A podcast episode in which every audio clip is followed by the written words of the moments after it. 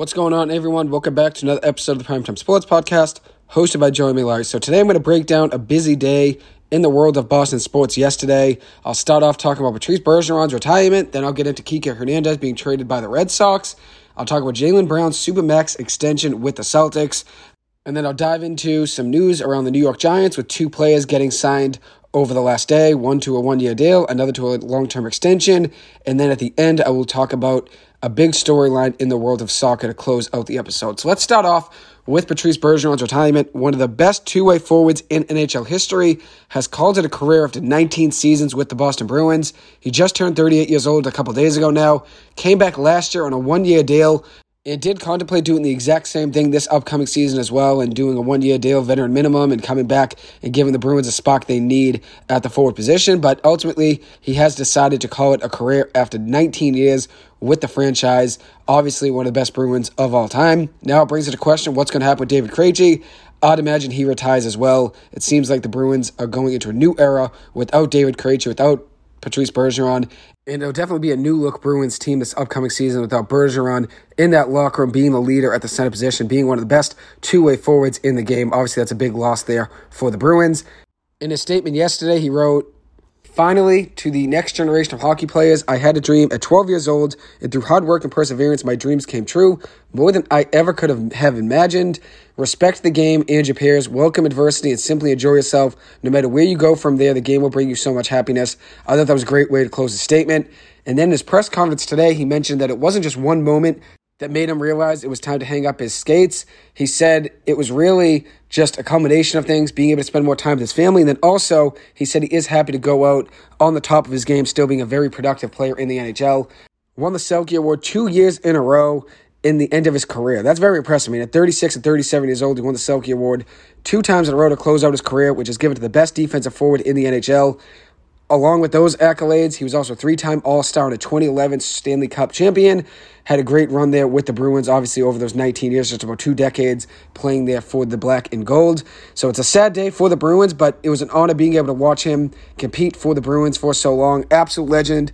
And it was truly a pleasure being able to watch him night in and night out go out there for the Bruins and just be an absolute warrior, whether he's playing through injuries, making things happen when everybody just gave up, never quitting. I mean, Patrice Bergeron's everything you want in a leader. And even though he wasn't as vocal as some other players are on the ice, he definitely was that leader they needed in the locker room, though, especially in big moments. They did say he got a little bit more of a vocal leadership role over the last few years, but he was always kind of a quiet leader at the end of the day. He wasn't going to be yelling at everybody. He was always there, obviously, to keep everybody up and motivated. And if you look at his stats over his career, 50 career playoff goals, which is third most in Bruins history also ranks third most in games played for the Boston Bruins with 1,294. Third in goals with the Bruins, 427. Fourth in assists with 613. And then also fourth in power play goals with 131.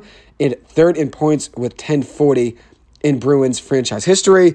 Also has the most career faceoffs won in NHL history at 15,182. What a legendary career for Patrice Bergeron, a kid that the Bruins drafted when he was 18 years old, and he made such a great career here in Boston. So thank you, Bergie, for everything. And obviously, it won't be the same without you. So now I'm going to move on to another story in the world of Boston sports yesterday. That was Kike Hernandez being traded from the Boston Red Sox to the Los Angeles Dodgers, a place where he called home for six years in the middle part of his career, a place where he won a World Series in 2020 with the Dodgers and had a pretty productive career with the Dodgers overall in six seasons. Hit 240 for the Dodgers with a 312 on base percentage, a 737 OPS to go along with 68 home runs, 213 RBIs, and a 425 slugging percentage over six years. Did help them win a World Series and was a very versatile play defensively for them. Could really play everywhere, and that was one of the biggest things that the Red Sox liked about Kike was that he could play second base, shortstop, and center field. Obviously, did struggle at shortstop this season for the Red Sox. That was a failure of an experiment there, putting him at shortstop for the whole season. He played 64 games at shortstop for the Sox on the season, 14 games in center field, and 21 at second base. His struggles at shortstop was something the Red Sox didn't really anticipate, but now he's going back to the Dodgers, a place that really needs a middle infielder there to help out. They want Mookie Betts to get back to right field, and that's the main reason they traded for Kike Hernandez because they wanted to put somebody at second base or shortstop so Mookie Betts doesn't have to play the middle infield anymore at second base or short and can go back to right field. And now Kike could definitely help out with that role. Also can play center field as well. Dave Roberts just noted in an interview yesterday or today that his favorite thing about Kike Hernandez is his versatility. He can play anywhere, and also he noted that Kike is a good leader as well and help out that Los Angeles Dodgers locker room this year. But if you look at Kike's career with the Red Sox, he really was only good just for the 2021 playoff run where he hit five home runs, had nine RBIs, hit 385 for batting average in 11 playoff games, where the Red Sox went all the way to the ALCS, ended up losing to the Houston Astros, but Kike was electric in that 2021 run. If you look at his career overall in three seasons in Boston, played 313 games, hitting 234 overall with a 308 on base percentage, a 382 slugging percentage, and a 690 OPS to go along with 32 home runs, 136 runs batted in, four stolen bases, and 70 doubles in 313 games. Could play everywhere for the Red Sox, which they liked. They put him at second base. He played some shortstop for the Red Sox. Obviously, he has 64 games, is more than the Red Sox would ever want him to play at shortstop. But he played second, short, center, all in his time here with the Red Sox. And that's one thing they liked was his versatility. That's something Alex Cora always raved about. But for Kike, it was really just the 2021 playoff run that a lot of fans really latched onto, saying that he was so good and, you know, he should still deserve a spot in the lineup when the Red Sox re-signed and people were excited about it because they thought they were going to get back to Kike from 2021, the playoff run. But in reality, that was just one stint there. He really was hot. For the most part, he was average with the Red Sox. He was never really a good leadoff hitter as well. The Sox put at leadoff actually for a lot of last season for some reason, and that just didn't work out. That was an experiment that failed rather quickly. But if you look at what he did this year, he struggled all the season. 222 batting average for the Red Sox, 279 a base percentage, a 599 OPS with just six home runs and 31 runs batted in. So his numbers obviously weren't great here for the Red Sox this season. He was average for the most part, if not below average during his tenure with the Sox besides that 2021 playoff run. But Dave Roberts, the Dodgers manager, did note that he saw some things in Kike's swing mechanically that he could help him fix and tweak to get him back on track at the plate. So we'll see if he actually ends up being productive at the plate for the Dodgers. Maybe they'll fix his swing and help him out. Maybe it's a swinging at pitches outside the zone. Maybe it's not getting up in the count. Maybe it's not swinging level high. Not really too sure what Dave Roberts saw in film there, but he did say he's excited to have Kike Hernandez back, as is the entire Dodgers fan base. Everybody's psyched to have him back in a Dodgers uniform. I think they were upset that he ended up leaving after they won the World Series in 2020. Played three seasons with the Red Sox. Now he's back at 31 years old with the Los Angeles Dodgers. So now let's look at what the Red Sox get back in return and that is two relief pitchers, Justin Hagenman, and they also get Nick Robertson, two right-handed relief pitchers from the Los Angeles Dodgers farm system. And now I'm going to break down two things about each of these guys here, talk about their stats, and then maybe what they throw as well. So let's look at Hagenman to start. He has a 4 0 record in 55 innings with a 2.78 ERA and 60 strikeouts in AAA on the year. Throws a lot of strikes. He's very good with command and then has a decent changeup as well. He likes going to, throws a slider as well, and can throw in the 90s with his two seam fastball. As for Robertson, he's the 25th best prospect in the Los Angeles Dodgers farm system, which is a win in my eyes here for Chaim Bloom. That Dodgers farm system is so strong and always so stacked. To get the 25th best prospect for Kike Hernandez, who's on expiring contract and probably would have been designated for assignment very soon with Trevor Story coming back, that is a win. If you look at Robinson, he's six foot six, big guy, throws strikes, has seven saves in 27 appearances this year in AAA. For the Dodgers, had a 2.54 ERA in those 27 games, and also holding batters to a 184 batting average against him. He did make it up to the major leagues actually for nine games this season, had a 6.1 ERA, giving up seven runs in 10 of the third innings for the Dodgers. He's been really good, though, in AAA, and maybe the Red Sox can help him develop a little bit more. But he's been great, one of the best relievers in AAA, and loves going to his changeup. That's his favorite pitch to go to. So we'll see what happens with Robertson Hagenman. But I think in return for Kike Hernandez, that's a great return there. So Chaim Bloom gets a win there in my eyes.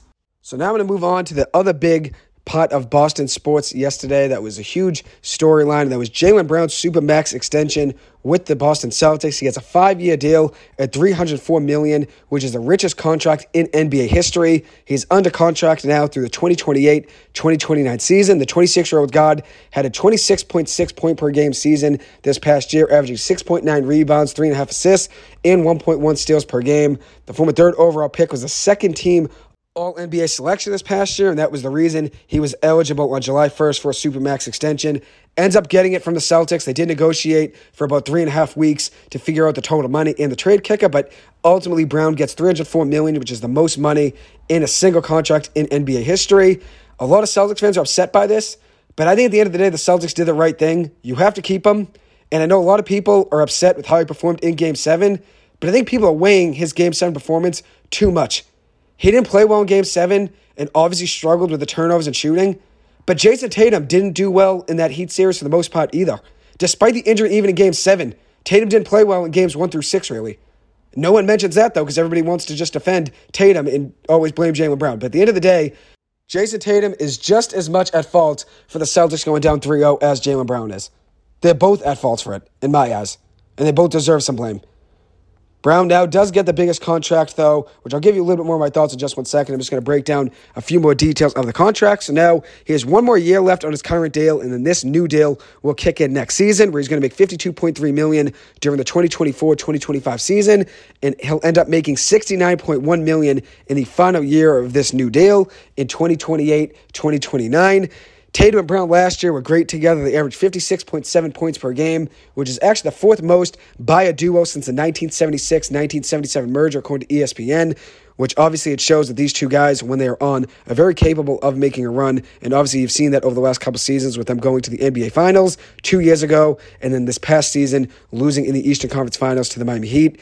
And now with this new contract for Jaylen Brown, the Celtics have $185 million committed to nine players in not this upcoming season, but the season following this one. So the 2024-2025 season, they have $185 million already committed, which puts them already, according to Brian Robb of MassLive.com, puts them already in luxury tax territory. And that's even without filling out the 15 man roster. With just nine players, on the 2024 2025 roster, which this is obviously projected. Some guys could get traded before then, but right now they have nine guys under contract for the 2024 2025 season. A year from now, just about, they still would have to fill six more players on that roster. They already have nine guys at 185 million. Partly is because of the Kristaps Porzingis trade. He's making a boatload of money as well. And then Jayson Tatum will be getting a Supermax extension next summer as well that would start in the 2025-2026 season, but he would get a big Supermax extension next year. So that means the Celtics at some point are going to have to make a decision on Jayson Tatum, Jaylen Brown, and Kristaps Porzingis. You can't really have three guys taking up 90% of the salary cap of the 2025-2026 season. They're going to have to figure things out, and they'll obviously be in the luxury tax by that point as well if they do have all three of those guys on the roster two years from now. So the Celtics have a lot to figure out over the next year and a half to really determine whether or not they want to actually run it with Jayson Tatum and Jaylen Brown and Kristaps Porzingis. By that point in the 2025-2026 season, they take up 90% of the salary cap. So obviously that's something the Celtics don't really want to run into. So my guess right now is that Jayson Tatum will still be a Celtic maybe in the 2025 2026 season. But I think Jaylen Brown requests a trade in the next year or two. I think the trade kicker, which he ends up getting in this deal, was a big thing that Jaylen Brown was advocating for. He wanted a trade kicker that would give him a certain amount of money, a lump sum of money, if the Celtics were indeed going to trade him. He would get a certain amount of money from the Celtics if he were to be ever dealt. And I think that's something he was advocating for for a reason. And if you look at it, I think he was upset over the last few years with the Celtics always putting him in trade rumors. And then another factor is I don't think he always wants to be living in the shadow of Jayson Tatum. I think he wants to be the number one guy on his own team. So I think Jaylen Brown will indeed request a trade at some point. So by 2025, 2026, maybe the Celtics won't need to worry about having all three of these guys on the roster making max and super max money. So we'll see what the Celtics end up doing with those three guys. But I think Jaylen Brown will request a trade at some point. So the Celtics did give Jaylen Brown obviously a lot of money. And part of the reason he gets a super max deal is because the Celtics are the only team that could offer him this much money. If he were to get a max extension on the open market, it would have been projected at four years, 161 million. Then, if you look at it with the new CBA coming in, the potential max deal for Jaylen Brown in an extension would have been four years at 189 million, which would have made up 30% of the salary cap. And then you look at the difference of what the Supermax extension is, he got five years at 304 million. He was projected at five years, 290, 295 million dollars, which is roughly 35% of the salary cap, since he made all NBA this past season. So he really makes 100 million more dollars more by signing with the Celtics than he would have if he left after this upcoming season ended and went elsewhere in free agency. So that's why I think he came back with the Celtics. The Celtics really didn't have an option but to pay him. They had no other option but to pay him. And I think Jaylen Brown signed it to get the most money possible, and I think he requests a trade within the next season. I don't think he wants to be in the shadow of Jayson Tatum forever, who I think eventually could want out two at some point. Who knows? But with Jayson Tatum being Supermax extension eligible next summer, and he's going to make even more money than Jaylen Brown is, Oddity's going to leave in free agency at that point. I think he's going to take his super max extension next summer just to make the most money possible. But I've always said that at some point in his career, I think Jayson Tatum is going to end up on the Lakers just because he grew up a big Kobe Bryant fan. He's always loved Kobe Bryant. I think he wants to be a Laker and pay tribute to Kobe Bryant in some way, shape, or form by being a Laker at some point in his career. But I don't think that's going to be right away. I think that's going to be the end of his career, maybe when the super max extension is over with, which I think would be in the year 2030, is when he'd be a free agent after this new Supermax extension he would get next summer. So we'll see what happens with Jayson Tatum and Jaylen Brown. I think for the Celtics, they really had no option but to pay him. You don't want to risk him leaving in free agency next year. I think for Jaylen Brown, it just made sense for him to accept this deal, take the most money possible, and then request a trade within the next year. He did advocate for the trade kicker for a big reason. And I think that's because he'd want out one day from the Celtics. I think he takes the most money here possible, and then if he is shipped out one day, he still gets all this money in this contract, and then would also get the trade kicker as well from the Celtics. We'll see what he ends up doing in the future, but obviously, as of now, he's locked up with the Celtics for another five years plus the one year left on his deal. So he's still a Celtic for another six seasons through the 2028 2029 season. And one thing that was leveraged for the Celtics here in this situation was that no other team could offer Jaylen Brown more than 30% of their salary cap. However, the Celtics could offer Jaylen Brown 35% of their salary cap. And he wasn't going to be willing to go elsewhere and take less money, I don't think. I think he wanted his most amount of money possible, and rightfully so. I mean, he's a very good player. Had a season where he averaged 26.6 points per game with seven rebounds, three and a half assists, and a steal per game obviously a very good season this past year for Jaylen Brown. And I've always supported Brown more than Tatum. I always thought that we should build around Brown more than we should build around Tatum. And I've said that for years now. My radio show, I remember in December of 2021, I was live on air on 90.3 FM radio, which is Newton Station at the WZBC studio. That's in the FM part, though, rather than the AM, which I was usually on. But I remember saying to my friend Zach, we had the playbook with Joey and Zach, we were live on air, and we were debating who to build around, Jayson Tatum and Jaylen Brown. I always said Jaylen Brown was more my style of a player to build around. I like Jaylen Brown. He's underrated, I think. And then when you look at Jayson Tatum, I think he's a little bit overrated. I don't really think he's as good as most Celtics fans think. I think he's a good player, but I don't see him as a top five talent in the NBA like most Celtics fans do. At some point, I'm going to do a whole ranking of every NBA player going into next season. So you'll see then where I have Jayson Tatum in the NBA. But I think he's just outside of the top 10. I don't think he's a top 10 player in the NBA like most people do. Jaylen Brown's not a top 10 player in the NBA either, but I think Jaylen Brown is underrated compared to how overrated I think Jayson Tatum is. One last thing I want to mention before I switch topics here is the fact that a year from now, when Giannis Antetokounmpo gets a new extension and Jayson Tatum gets his supermax deal as well for the Boston Celtics, this Jaylen Brown deal will no longer be the richest deal in NBA, in NBA history. It'll be the richest deal only for a year, and then it's going to be broken, and it's not going to be the richest deal. Every single year, more and more players are making more and more money. Just like when everybody was mad that Daniel Jones was making top 10 quarterback money, I said, wait for Joe Burrow. Jalen Hurts, Lamar Jackson, Trevor Lawrence, and Justin Herbert to be paid. With all those five guys getting deals at some point, with three of them now being already signed to long term deals, we're just waiting on Joe Burrow and Trevor Lawrence to get long term extensions. Justin Herbert did just get paid yesterday by the Los Angeles Chargers. And then this offseason as well, Jalen Hurts was paid and Lamar Jackson was too. So if you look at it, with all those guys getting paid, Daniel Jones is going to make less money in average value per year than those five quarterbacks I just named. Daniel Jones currently is tied for 10th highest paid quarterback and highest paid player in the NFL. That's with Dak Prescott and Matt Stafford being tied at 10th with him. But once Burrow is paid and once Trevor Lawrence is paid, Daniel Jones will slip to 12th in quarterback average annual value. And then who knows what the future holds for other quarterbacks that are young right now as well. Maybe Daniel Jones even slips further than that. But he's going to be tied for 12th with Dak Prescott and Matt Stafford a year from now when Burrow is going to be paid probably very soon and the Trevor Lawrence probably next offseason gets himself a massive contract with a lot of average money per year. So we'll see what happens there, but I think a lot of people get upset by Jaylen Brown getting the money he gets, but that's just a reality situation. More and more players are getting paid higher and higher amounts of money, just like quarterbacks are getting paid more and more money each and every year because it's the most important position in the game of football. That's why Daniel Jones making the money he makes. And I know a lot of people are upset by that, but the reality situation is this. Every quarterback that's a starting quarterback in the NFL now, they make 30 million plus. Everybody wanted Daniel Jones to get a $15 million deal because I don't think he's that good. Well, every quarterback is getting $30 million, $35 million if you're a starting quarterback in the NFL. So Daniel Jones deserves his $40 million per year.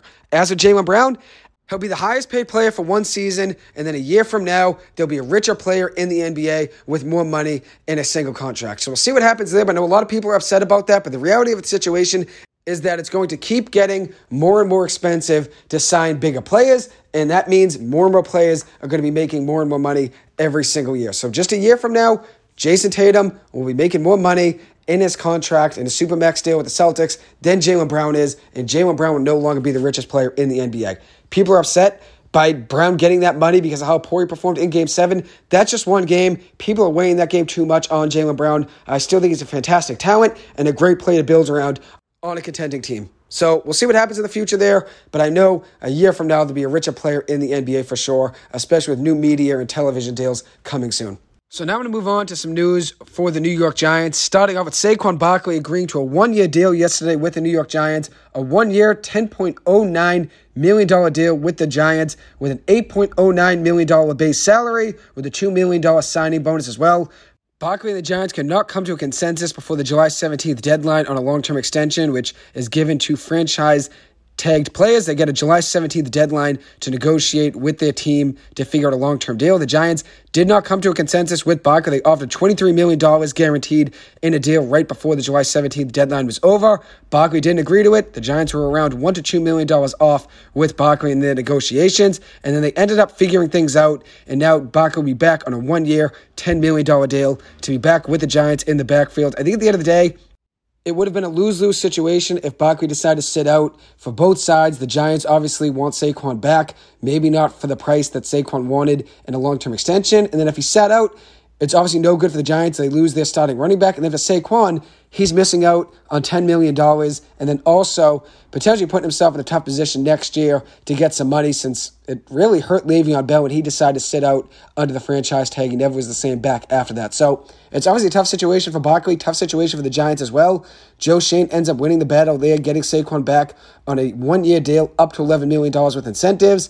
Barkley has incentives on that contract where he could get up to 11 million he could get $303,000 for 1,350 yards with a playoff berth. He could also get a $303,000 total if he got 11 touchdowns in a playoff berth. That's 11 total touchdowns between rushing and receiving. And then he could also get 303,000 for 65 receptions in a playoff berth. So all that adding up to 11 million dollars total he could earn up to with $909,000 worth of incentives. So it would have been a lose-lose situation if Barkley ended up not playing. So I'm happy the sides have come to an agreement. Obviously Saquon will be upset he didn't get the long-term deal he wanted, but we'll see what happens this upcoming season. Barkley had a great year last year, 1,312 yards on the ground, fourth best in the NFL. And he also had 1,650 yards from the line of scrimmage, which was also seventh best in the NFL. So, very productive year for Barkley last year. And now he goes back to an offense that got even better this past year, adding weapons like Darren Waller, adding Jalin Hyatt in the draft, John Michael Schmitz, a center in the draft as well. They really got a good amount of players this offseason to help out Daniel Jones on offense, and getting Saquon Barkley back is obviously huge. Daniel Jones' stats with Barkley in the lineup is a lot better than his stats without Saquon in the lineup. I think Daniel Jones is just as much capable with Saquon or without Saquon. I do think Saquon Barkley definitely makes the offense better, but I don't really like the narrative that Saquon Barkley makes him good. I think they're very complementary and they make each other both better. I think Daniel Jones does a lot of good things on his own without Saquon, and then obviously Saquon does open up the run game as well to help him out, especially on those options. But Daniel Jones had some drives last year, like against the Green Bay Packers, where he had to go 95 yards down the field just about with Barkley on the sidelines. Jones did that on his own with minimal receiving help, especially with all the injuries the Giants had last year at the wide receiver position. And at the end of that drive that I'm talking about here, it was a touchdown by Gary Brightwell, my boy, who I think should still be the RB2. I think Gary Brightwell should still get touches for this Giants team. I think he's very capable of being a very productive back in the NFL if given the opportunities. I've liked what I've seen from him as a kick returner. He's shifty, does have some good hands out of the backfield as well. Had some impressive catches actually last year when he was running routes, some balls that he probably shouldn't have caught, but he made some acrobatic grabs to reel them in. So I think he should get more opportunities to be the RB2. I really like Gary Brightwell and definitely have been an advocate for him now over the last year, even more now. So just being able to see him play in that week 17 game or week 18 game it was against the Eagles. Saw a lot of good things from him in that game when he was the starting running back with Saquon Barkley on the sidelines. Uh, since the Giants really just sat out a lot of the starters in that game, since they really didn't need to win that game, they were locked into the last wild card spot no matter what. So I would love to see Brightwell still be the RB2. But now to get back with Saquon Barkley here. According to Sports Illustrated, when they tagged Saquon Barkley in March, the Giants were attempting to trade him. Ultimately, did not find a suitor that wanted to pay the price to get Saquon. I think it was two first round picks uh, if you try to trade for franchise tag player, and nobody really wanted to give that up. And then also, no one would probably give Saquon Barkley the extension he would have wanted. So at the end of the day, didn't really work out there for Saquon, uh, especially with his agent. I think his agent actually wanted Saquon to be traded, but I think his agent is definitely to blame for this situation here. Saquon was offered a multi-year deal multiple times, even before free agency started. Right before the Giants signed Daniel Jones, he was offered even more money than he was offered right at the July 17th deadline. The Giants didn't really ever change their offer after that. They really just kind of stayed hovering around 22, 23 million. I think it started at 18, 19 million. They got up to 22, 23, and Barkley still wanted a few more million guaranteed. So at the end of the day, it's on his agent, I believe, here, and that's the reason Saquon Barkley didn't get the money he wanted. But there is a diminishing market for the running back position. And one thing that Stephen A. Smith pointed out yesterday on First Take was that of 125 players in the NFL making 15 plus million dollars per year, in their average annual contract value. So there's 125 players making 15 plus million a year. Only two of those 125 players are running backs. Just two, Alvin Kamara and Christian McCaffrey. And this current situation is partly the reason that running backs in the NFL met on Zoom over the last week to talk about their market being just an absolute disaster.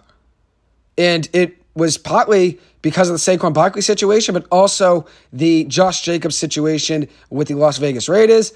It also included some other start running backs, not even just those two guys, Saquon Barkley Josh Jacobs, but also included Derrick Henry, Christian McCaffrey, Nick Chubb, and it was also put together by start running back for the Chargers, Austin Ekeler, who is upset with his current contract.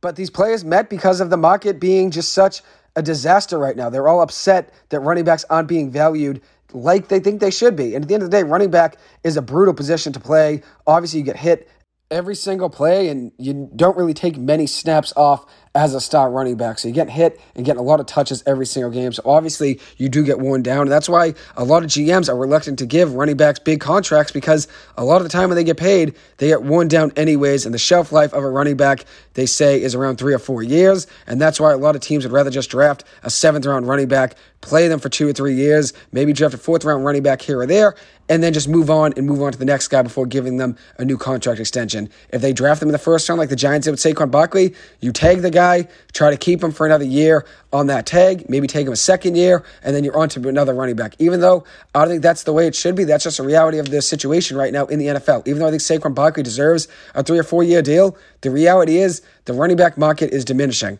Is diminishing. If you look at the Super Bowl winning teams running back since 2009, the base salary of all those running backs, it's not high at all. The 2009 Saints, Pierre Thomas making 460,000. He was their Super Bowl leading rusher. 2010, Green Bay Packers, James Starks, 320000 base salary. 2011, New York Giants, Ahmad Bradshaw, 1.5 million. 2012, Ravens, Ray Rice, 2 million. 2013, Seahawks, Percy Harvin was a leading rusher in that game, 2.5 million. 2014, the Patriots, LeGarrette Blount, 730,000 base salary. 2015, the Broncos, CJ Anderson, 585,000. 2016, Patriots, LeGarrette Blount, 760,000. Yet again, 2017, Eagles here, though, instead of Patriots, LeGarrette Blount, 900,000. So two years in a row, he was a Super Bowl leading rusher for the winning team, making 760,000 and 900,000. Also in 2014, as I said as well, getting 730,000 as a base salary. Then in 2018, Patriots, Sony Michel, 480,000. 2019, Chiefs, Damien Williams, making 1.05 million dollars. 2020, Tampa Bay Buccaneers, Leonard Fournette making 2 million as a base salary. 2021, Los Angeles Rams, Cam Akers, 890,000. 2022, Kansas City Chiefs, Isaiah Pacheco, 870,000. So the whole narrative around the running back position now in the NFL is that you can win the Super Bowl without a big, high-paid NFL running back. You don't need a star running back to win the Super Bowl. You can just have a guy like Isaiah Pacheco that you draft in the seventh round with a base salary of around 870000 and win the Super Bowl with them. Get everything you can out of them and then go on to the next running back in the draft. That's the whole mindset now of the media and every GM, it seems like, in the NFL. But the way I see it is if the running back's talented and they help you improve your offense, and obviously you're a dynamic player like Saquon Barkley, yes, running backs don't really last as long as, let's say, some quarterbacks do. Obviously, Eli Manning, Peyton Manning, Tom Brady, very long careers. Not every running back can have a very long career like Adrian Peterson did in the NFL. But at the end of the day, if they're a talented player like Saquon Barkley is, and they make that offense better and they're still healthy and still productive like Saquon was this past season, then why not pay them at the end of the day? I know you don't want to give a monster contract like Christian McCaffrey got in Alvin Kamara, but at the end of the day, running backs deserve to get the money that's equal to the value they bring on your field. The value they bring to your offense, they deserve to get. And that's why Saquon Barkley is upset with the money he got. But if you look at it, there, there was outrage on Twitter in the running back community uh, among NFL running backs. They're all upset with the Saquon Barkley and Josh Jacobs situation. I'm going to actually read out some of the tweets in just one second. Let me get them open here. So we'll start off with a tweet from Derrick Henry, and he wrote, At this point, just take the running back position out of the game then. The ones that want to be great and work as hard as they can to give their all to an organization just seems like it don't even matter. I'm with every running back that's fighting to get what they deserve. And this is in response to a tweet from Matt Miller, an ESPN draft analyst, and he tweeted out, Been saying it for years, draft a running back, play the running back. If he's good, franchise take the running back one time, and then draft a running back. Go right back to the start. And that's why Derrick Henry's upset. And then Jonathan Taylor actually replied to the same tweet from Matt Miller. And he wrote, one, if you're good enough, they'll find you. Two, if you work hard enough, you'll succeed. Dot, dot, dot. If you succeed. Three, you boost the organization. Dot, dot, dot. And then, dot, dot, dot. Doesn't matter. You're running back.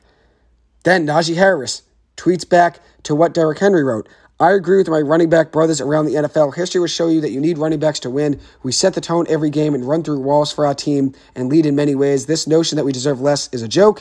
Christian McCaffrey responded to a different tweet about long term extensions not being reached for Barkley, Jacobs, and Pollard, and he said, This is criminal. Three of the best players in the entire league regardless of position. And then one more tweet that I'm going to talk about is Austin Ekeler replying to Matt Miller, and he said, This is the kind of trash that has artificially devalued one of the most important positions in the game. Everyone knows it's tough to win without a top running back, and yet they act like we are discardable widgets. I support any running back doing whatever it takes to get his bag. So Saquon Barkley tweeted all of these tweets in support of him. He did tweet right after the July 17th deadline, or right before it, I should say, six minutes before the 3:54 p.m. It is what it is. Luckily, the Giants ended up getting a one-year deal done with him, which is the rule. If you don't get that long-term extension by July 17th, the best you could do is either play under the tag or get a one-year deal. Gets the one-year deal, so basically an adjusted franchise tag, and he'll be back with the Giants. So there's my thoughts on the Saquon Barkley situation. I think he obviously makes the Giants' offense better. I don't really love the narrative that Saquon Barkley makes Daniel Jones uh, a lot better than he is. I think Daniel Jones is still a good quarterback without Saquon Barkley. I think Saquon Barkley does make the offense better in general, which helps Daniel Jones open pathways and definitely makes it easier for him to run the ball. But I do think Daniel Jones is a good quarterback, regardless of whether or not Saquon Barkley is with the Giants. Saquon Barkley, very good running back, but I think Daniel Jones is a very good quarterback as well. I think they make each other both better at the end of the day. So I'm happy to see Saquon Barkley being back with the Giants. So one of the piece of news with the New York Giants is they just gave Andrew Thomas, their left tackle, a new extension today, a five year, $117.5 million extension given by the Giants today. Joe Schoen getting the deal done there at $23.5 million per year, which is the second highest for an offensive lineman in the NFL behind Larry Tunsil. He's also getting $67 million guaranteed, which is the most ever for an offensive lineman. Before the record was Ronnie Stanley at 64 million. Now it's Andrew Thomas, the Giants franchise left tackle, getting 67 million dollars guaranteed.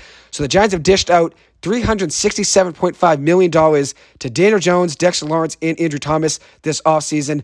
All of them being Gettleman draft picks. Dave Gettleman, I know he got a lot of slack as a Giants GM, but that's three first round picks right there that got extended with Saquon Barkley getting a new deal as well, even though it's a one year deal. He's been extended. That's four first round picks there from Dave Gettleman, even if they're high picks that were all re signed to long term deals. And if you look at it, there's even more players that to get long term extensions at some point that were Dave Gettleman draft picks, including Xavier McKinney. At some point, he'll get an extension.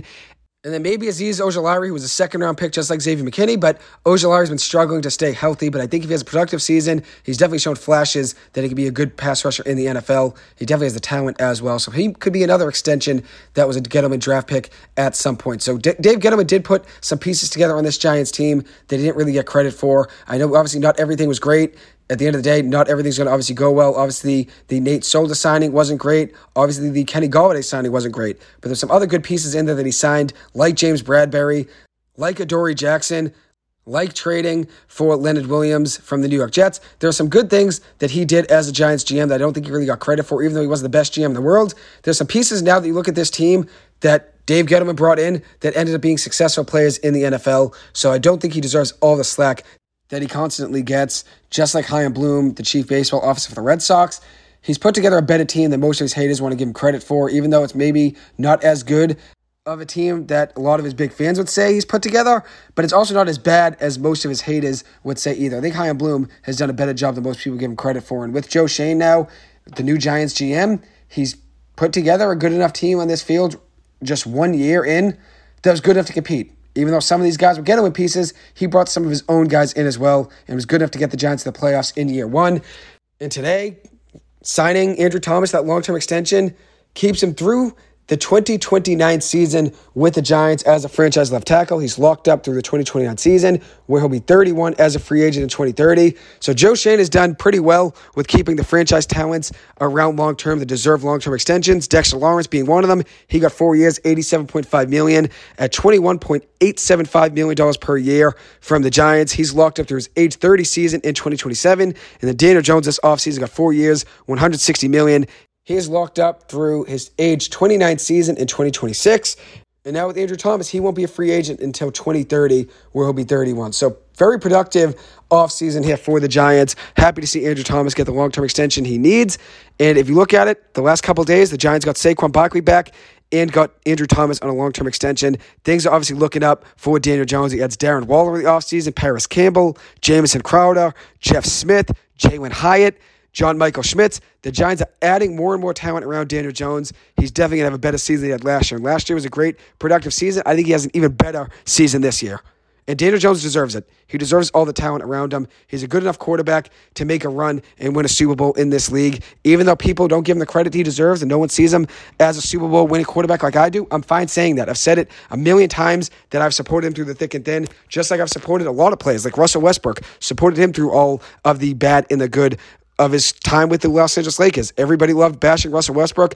I stayed with him. Same thing with Daniel Jones. I stayed with him through every step of the way. I think Daniel Jones is good enough to win a Super Bowl in the NFL, and I'm psyched to see what he does this season with the Giants. So now I'm going to conclude the episode with some news in the world of soccer, and that is Kylian Mbappe and PSG's future together. PSG obviously knows Mbappe is probably going to leave as a free agent next summer, so they're really worried to figure out what they're going to do with the transfer situation and whether or not he's going to leave as a free transfer next summer. They want to get something back in return, and they got an offer from Al Hilal, a soccer club from Saudi Arabia, that would give them $332 million as a transfer fee, and they would also give Kylian Mbappe $776 million for one season to play in Saudi Arabia.